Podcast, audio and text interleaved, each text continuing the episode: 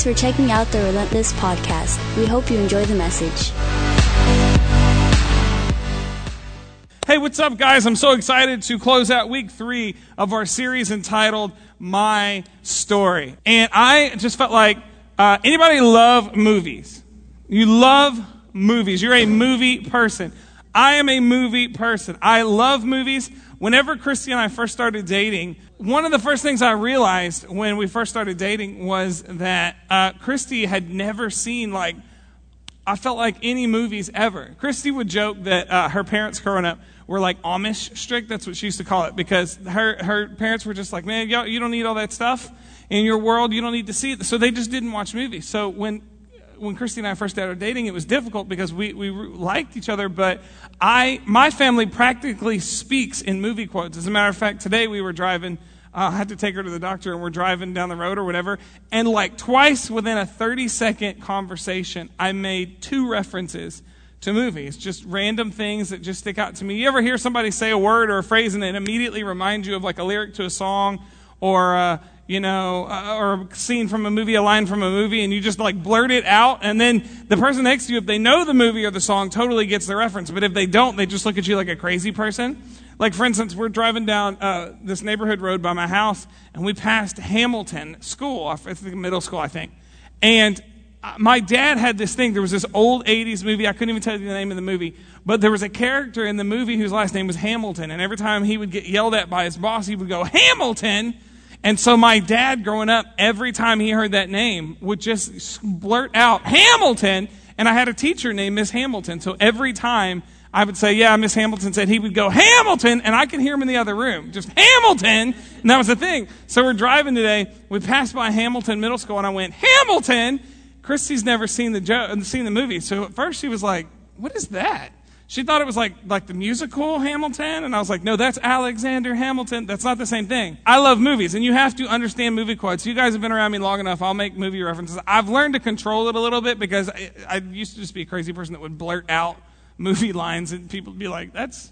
weird. But if you've been around Christy or me, we do it with friends' quotes or stuff like that. We say stuff all the time. Anyway, I love movies, and there's a specific reason why. That's that's where this is going. It's going to play into our talk. So uh, the last couple of weeks in this in this whole series, we've learned a couple different things uh, talking about my story. We talked about in week one, actually, Christy talked, and she talked about how all of us have a what story. Good job, Brandon. So anyway, we talked about the first week how all of us have a story. We all have some sort of a story. Our life is our story. If you've ever met Christ, if you've, if you become a Christian, if you've had an experience, an encounter with Jesus, that is a big, big part of your story. As a matter of fact, your story kind of shifts then and it becomes less about you and all about Him. That's the event that sparks the rest of your story from then on out. Christy did a good job with that. I encourage you to go look back and listen to the podcast. Last week we talked about, I talked about how uh, it's not enough to have a story. We got to know our story because until we really understand our story, uh, it's not only something that we don't fully understand until we know it and talk about it and process it, but we can't share it with others. We likened it to when somebody asks you to explain something, or or when somebody we, talked about at Lyft when you get back from Lyft and your parents say, "How was Lyft?" and you're like, "Really good." What was good about it? And you're like, "Ah." Uh, God is good. You know, like there's good things that happen. You had an experience, but until you take the time to go, well, what, what, what was really good about it and verbalize that, put words to that, then you really don't you you know you had an experience, but you don't know how to accurate, accurately explain that. Wow, there were some words in there.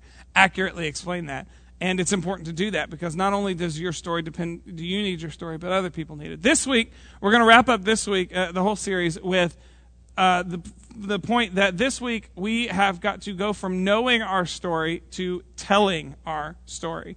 And if Michelle's on it, it should say "Tell your story" on the screen. There you go.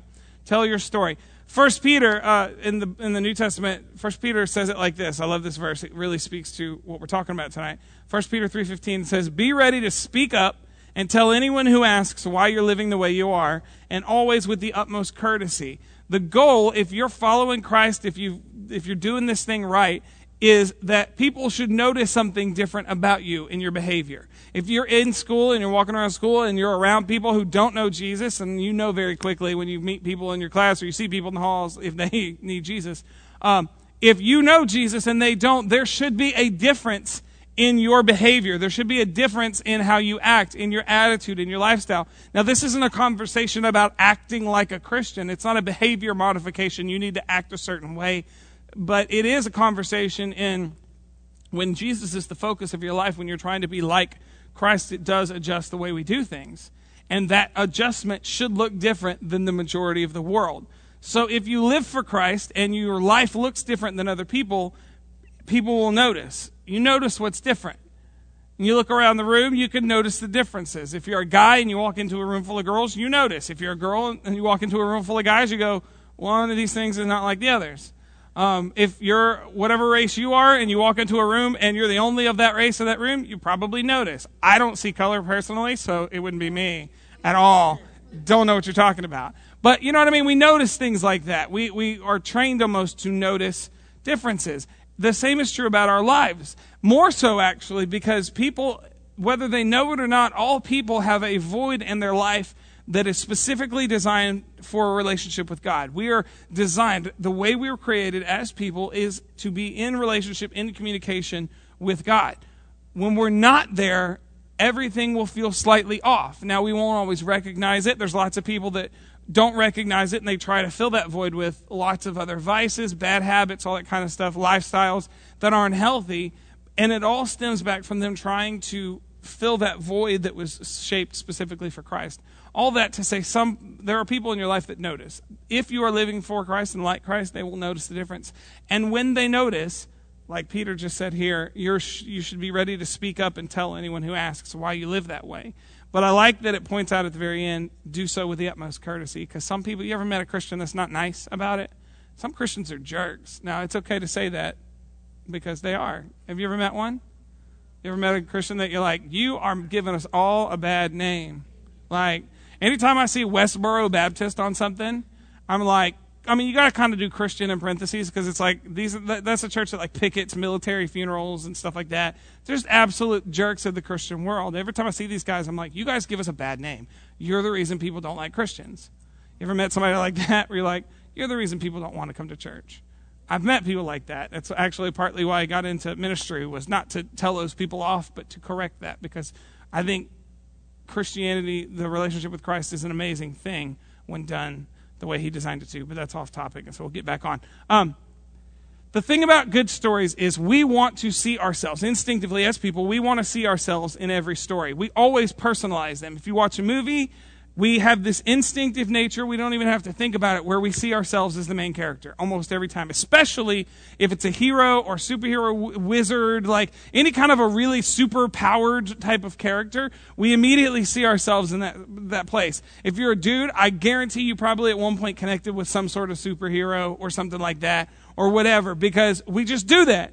Girls it, i mean it's not a gender thing it just guys typically like flock to comic book heroes, but girls do too. And, and I think you, you guys have a, a variety of things too um, that you flock to. But we all go towards these individuals. We put ourselves in that role. We can watch a movie and we're processing. Not only do we immediately take the side of the main character because the story is being told from their perspective, almost always, even if they're a bad guy. Have you ever watched a show where the main character is not a really great person, but you found yourself rooting for them somehow?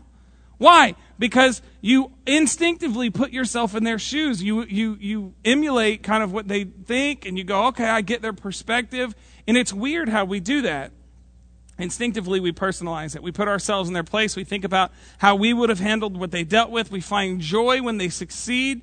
And we want those victories as our own. Uh, I can remember watching like uh, it's gonna make my age obvious, but I remember watching Remember the Titans. Anybody ever seen that movie? We went to the theater as a football team to see that movie when it came out, and I can remember sitting in the theater that end of the game, whenever he takes that end around and he's running down the sidelines for the touchdown.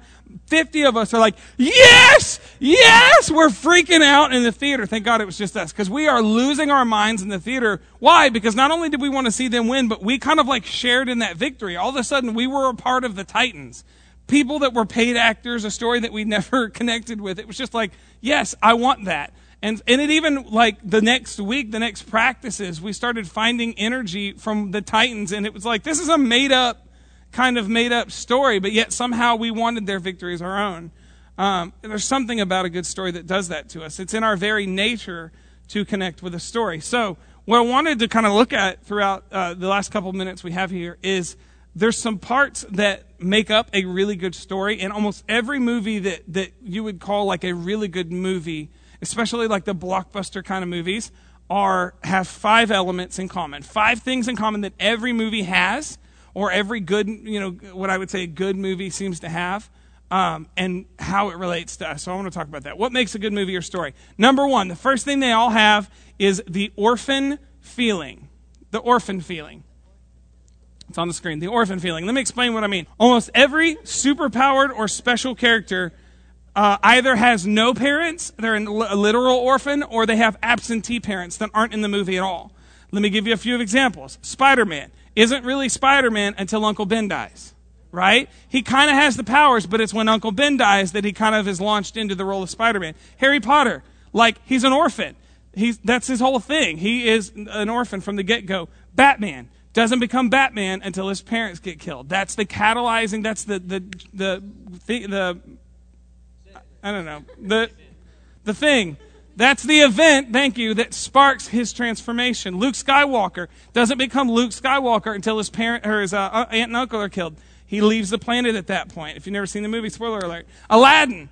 Aladdin is an orphan. He's a street urchin. Anna and Elsa their parents die. We identify with them. Snow White is an orphan, lives with dwarves. That's weird. We won't get into it. But all of these characters, from whether it's Disney princesses or superheroes or sci fi or wizards or Jedi, all of these main characters, even in the new Star Wars, Rey is what we I mean she's an orphan. They, there's this recurring theme of orphans. And even in movies where they aren't technically an orphan, their parents are either distant or out of the movie. Look at Beauty and the Beast. She has a dad, but the dad is in about this much in the movie and then he's gone. Never mind the fact she spends most of the movie with a weird beast dude. The dad is not there.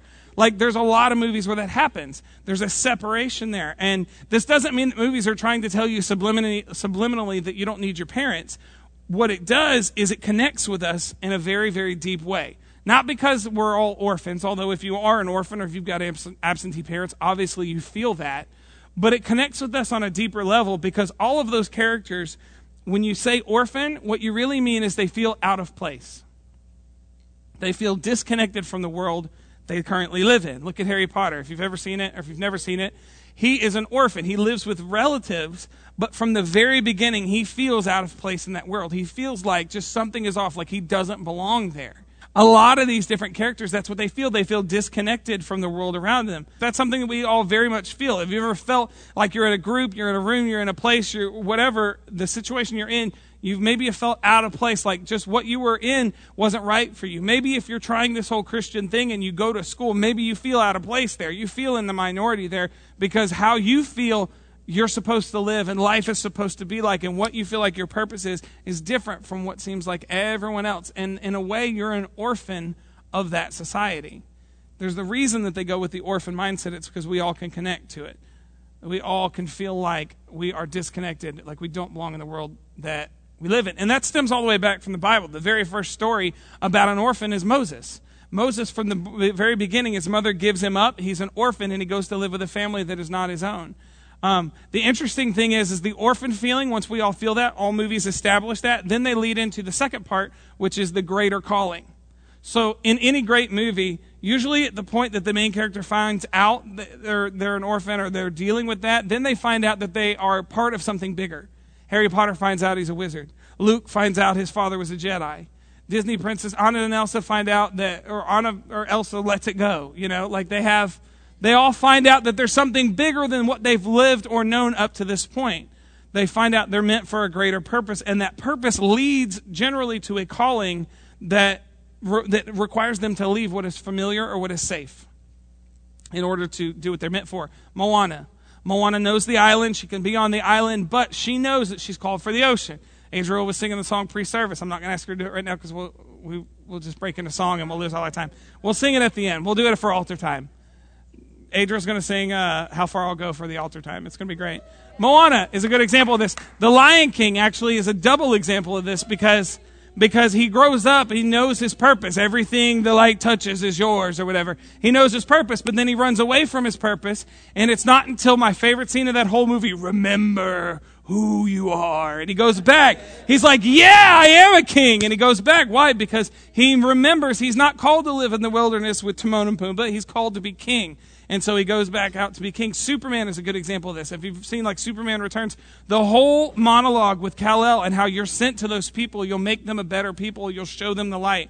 Superman is all built on messianic Jesus imagery, so it's another reason why I love him, why he's my favorite. Luke Skywalker, same thing. It's not till the event where his aunt and uncle died that he, the whole movie, the whole beginning part of the movie, he talks about all he wants to do is get off that planet and go be a pilot, a star pilot. And that's what he does. But it's only after he leaves the familiarity, the safety of his world, that he realizes that there's a calling out there. Uh, usually there's some sort of a sparking event. There's some sort of an encounter that forces them. Like I said earlier, Spider Man doesn't become really Spider Man until Uncle Ben dies. But once there is nothing left behind, they move forward, and it requires them to leave everything that they knew behind them. Uh, again, this comes from the Bible. Every story really that, that does this now in modern movies, this all stems from the story of Abraham. Abraham was called by God, but in order to be Abraham, he had to leave where he lived. He had to leave the, the nation that he lived in. And it was not until he did that he really fully realized what God had for him. Um, the greater calling is part two. That leads us into part three, the guide. Everybody say the guide. So once the hero leaves their home, they leave everything familiar. They set out on this journey to become whatever they were meant to become. They usually are met with some kind of a guide. Frodo met Gandalf. Obi Wan was Luke Skywalker. Dorothy in The Wizard of Oz met Glinda the Good Witch, gave her the ruby slippers. The genie from Aladdin, Cinderella had the fairy godmother. They always come in contact with somebody who's wiser or more powerful that can show them how to become what they're meant to become. The guide helps them learn what is needed to move forward and be who they were meant to be. Now, for us as Christians, that's that's the natural, like the first step would be like, oh, that's that's our youth pastor, that's our leaders, that's our mentors. Actually, it's not me in this case. It could be. Now, I can help in this way. Um, but ultimately, I'm not God. I'm the guy that can help you get to God. But ultimately, we believe as Christians, and especially as, as a, as a spirit filled, as, as, we believe in the power of the Holy Spirit. I believe, firmly believe, and if you've been in interns, most of you, a lot of you have, you know this, that God speaks to us on a daily basis. His voice actively is speaking to our lives, and He's trying to communicate with us all the time. And when we learn how to tune into what he's saying, when we learn the, the way in which he speaks to us, you can then hear the guidance of the Holy Spirit on a daily basis, shaping you, honing you, helping you be exactly who you were called to be. The Holy Spirit is the guide in this, this parallel. And I firmly believe that if we can get to that greater calling point and get to a point, and you guys that are in interns have heard me say this all the time, that if we can hear the voice of God speaking in our life, if we actually what it comes down to is if we take the time to daily find out what God is saying to us, you will find that the guidance will lead you to places that you never knew that you would be, but that you somehow knew you were meant for. That was deep. Write that down. Anyway, so the guide, part four, then once they have the guide, they start learning, they build, they go to then the challenge. In every great story, there's a challenge. They're doing great, they're learning their new powers, abilities, whatever, and then there's a challenge, there's conflict. Often they start out their new life and are met with some kind of difficulty or challenge. Sometimes, in a lot of stories, this is the villain. This is where the villain comes in. Harry Potter doesn't uh, gets halfway through his year and he meets and finds out about Voldemort, and that's the challenge. I know I said it out loud. Watch out. Uh, Luke Skywalker leaves the planet and finds out about Darth Vader. Simba has to go back and face Scar. Like they all have some sort of a difficulty, a hurdle that they have to overcome. While they may be tempted to give up, it's only through facing that difficulty that they fully become who they were meant to be. Simba would not have been who Simba was meant to be if he didn't face Scar. He had to face Scar. He actually faces him. Scar tries to run away, and then he comes back and attacks him. It all comes down to he, ha- he had to face and defeat him. And it's the same with all these stories. And really, it's the same in our story. The biggest difference is we're not facing, you know, the devil. What we're facing is ourself. We're having to face who we were. We're having to face our tendencies. We're having to face our bad habits, our, our bad nature, the, the side of us that wants to pull us away from what God has for us. We have to face that. And it's not until we face that that not only do we conquer it, but we realize what it is and who it is that God meant us and made us to be. After the challenge is, is conquered comes the final part of every great story, and that's the victory. After facing the challenge and the victory, they can celebrate the victory or I'm sorry, the villain, they can celebrate the victory of fully realizing what they were meant to be, and then typically movies just show you they're kind of living that way from then on out.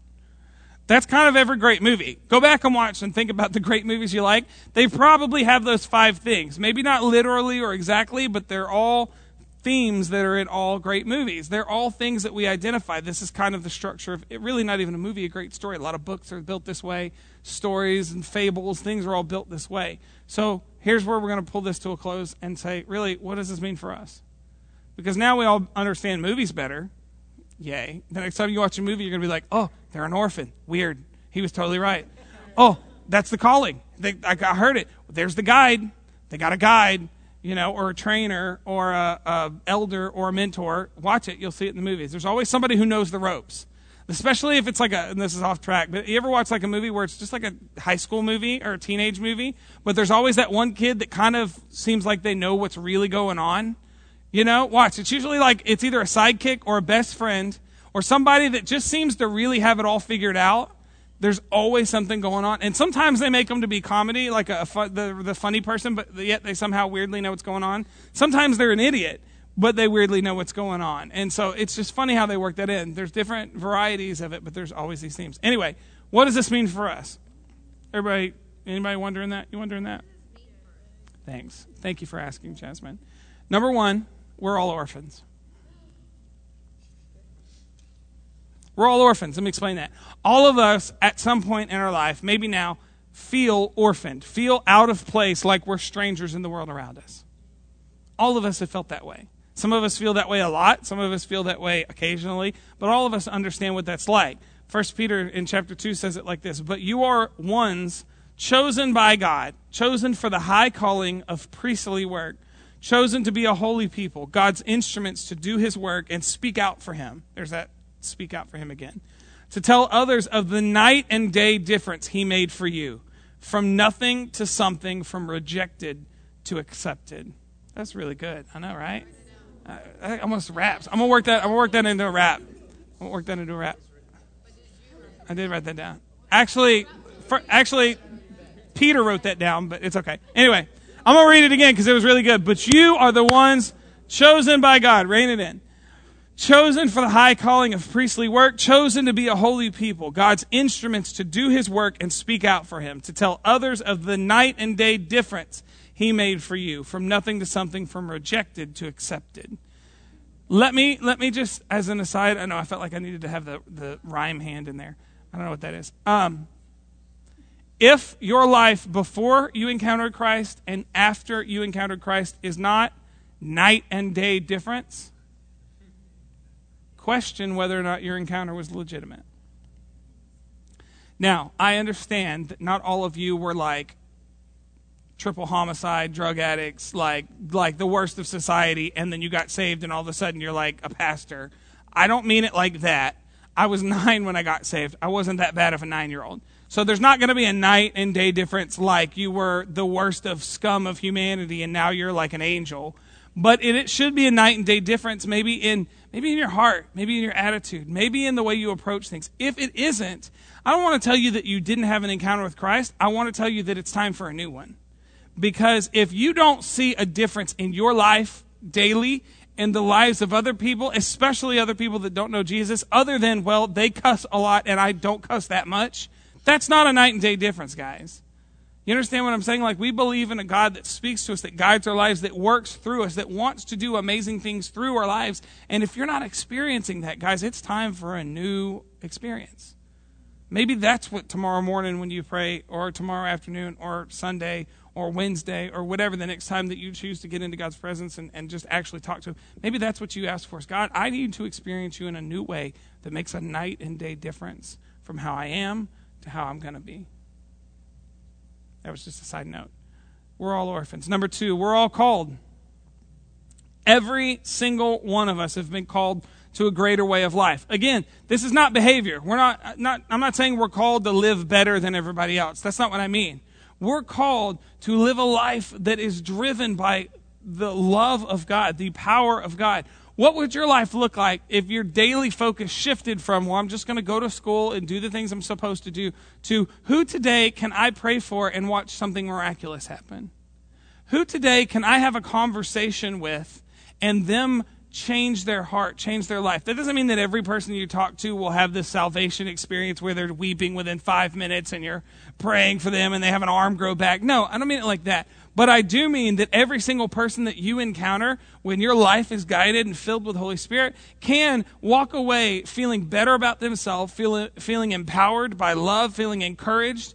What if, how many people do you meet on a daily basis that you think are dealing with stress, anxiety, depression, worry, self loathing, suicide? You probably interact with people, maybe you even yourself are dealing with those things. What if those same people that you interact with are dealing with anxiety, depression, stress, anxiety, or I said anxiety, but anxiety, having anxiety about saying anxiety, suicide, all that kind of stuff. What if those same people that you interact with that are experiencing those things you interact with them, you encourage them, you instill joy and love and patience and goodness and all those amazing things that come with the Holy Spirit into their life, and it changes them from suicidal to non-suicidal. All of a sudden, in your in your presence and in your conversation, their anxiety seems to lessen. There's a peace about you that, for whatever reason, they just like talking to you because it calms them down. Guess what? Not only does that improve their quality of life because they interacted with you, they're going to eventually ask why you're different. And guess what you've got? An opportunity to tell your story. That's good, right? Thank you. That's not where I'm done, but I got two more points, so let's just wrap it up. Uh, we're all called. Number three, we need a guide. You need a guide.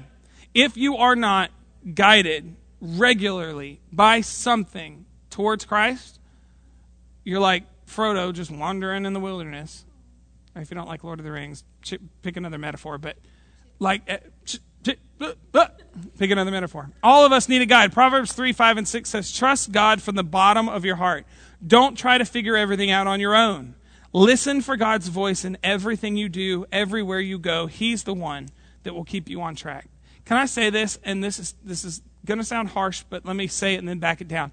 If you're not regularly praying and talking to God, what are you doing with your life?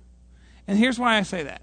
And, look, I don't mean that you get up at, before sunrise every morning and have three hours of time with God. I don't. I don't even mean that you get up every day and have time with God. For me personally, I wish every day I got up and just said, God, talk to me. I wish I was that. I'm not a morning person. I get about three cups of coffee in before I even know how to make sentences and words go together. So I get it. I'm right now, I try to shoot for five out of the seven days of the week. I'm going to try and talk to God before I do much of anything else. Now, I'm going to get up, I'm going to take a shower, brush my teeth, and all that because I have to be alert. But I'm trying right now, personally, five out of the seven days a week. Do I always get five? No. Some days, some weeks, I've only gotten two. This is real talk. That doesn't count doing this like message stuff. That to me is separate. That's something I have to do. This is something I, well, I should do. But wherever you're at now, get a little bit better. They're wrapping up, so I'm going to wrap this up. Get a little bit better. All of us need a guide. Number four, it will be a challenge. All of us will face difficulty, but the difficulty does not deter us, it confirms that we're on the right track. And without that difficulty, you can't get to the victory. John 16 says, I have told you all this so that you may have peace with me. Here's the part I want you to catch. Here on earth, you will have many trials and sorrows, but take heart. This is Jesus talking, but take heart because I have overcome the world. Number five, last point. We all win. We all win. All of us can experience the victory.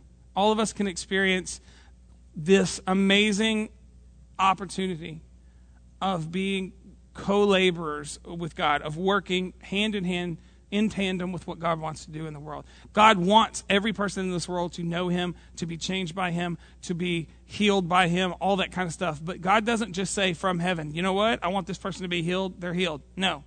He is limited by our actions or our inaction. God says, I can do anything, but I choose to use you to do those things. So there's people who won't get healed if we don't allow God to work through us. There's people who will never get prayed for if we don't pray for them. There's people who will never know God if we don't take the opportunity to tell them. Think about that. So, last thing I'll say here in closing is you probably personalized everything I just said you put yourself in the shoes, you felt like, oh, he's talking to me. He's totally on, on board with what I'm saying. Um, like, yeah, I feel all, the, all those things. And that's true. I'm glad that you personalize it, but it's also true for others around you. You all have a story. We learned that over the last couple of weeks. But also, we learned that other people are depending on your story. Maybe it's a sibling. Maybe you've got younger or older siblings, and they watch you. You don't know that they watch you. You don't know that they're necessarily leaning on you, but I guarantee you they are. Maybe you've got friends that know you go to church, know you believe in this whole Jesus thing, and they're watching to see if it's making a difference in your life or if it's worthless. Maybe you've got just random people. I know my kids watch most of you guys. They know you. They know what you're into. They try to dress like you sometimes, and uh, and they do. They watch you. People are needing, are interested in your story, and they need it.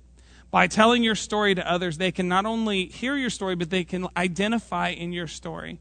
Like that hero's journey movie, they can identify with your journey. They can put themselves in your shoes and they can be inspired to experience the victory that you've experienced. So, the two things you got to ask yourself as we wrap this up are where are you in your hero's journey? And who else needs to hear your story? Because somebody does. Let's pray. Bow your heads. God, we thank you for the the journey that you have each of us on.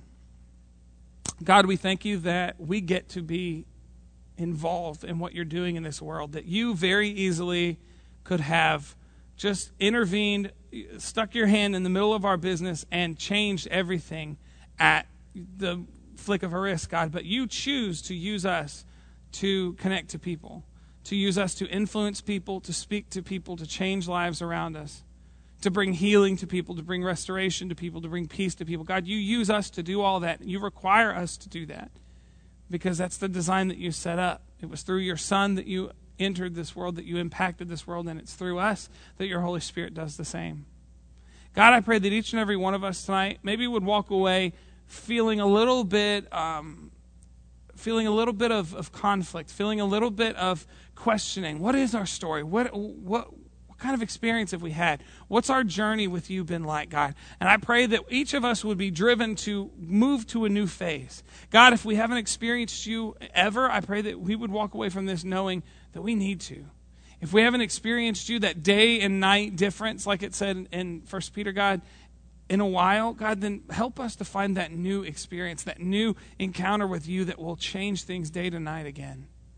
God, and if we have, and we're doing a great job living for you, God, then I pray that we would find those around us that you have put in our lives that need to hear our story, that need our intervention into what they are seeing and doing on a daily basis, God. Use us, Lord, as we are willing, as we're um, introspective and learning our stories, God, use us to share with those around us and and do what you want to do, God. It's in your name that we pray. Amen. We hope you enjoyed the message. For more from Relentless, hit subscribe or check us out on Instagram or Facebook.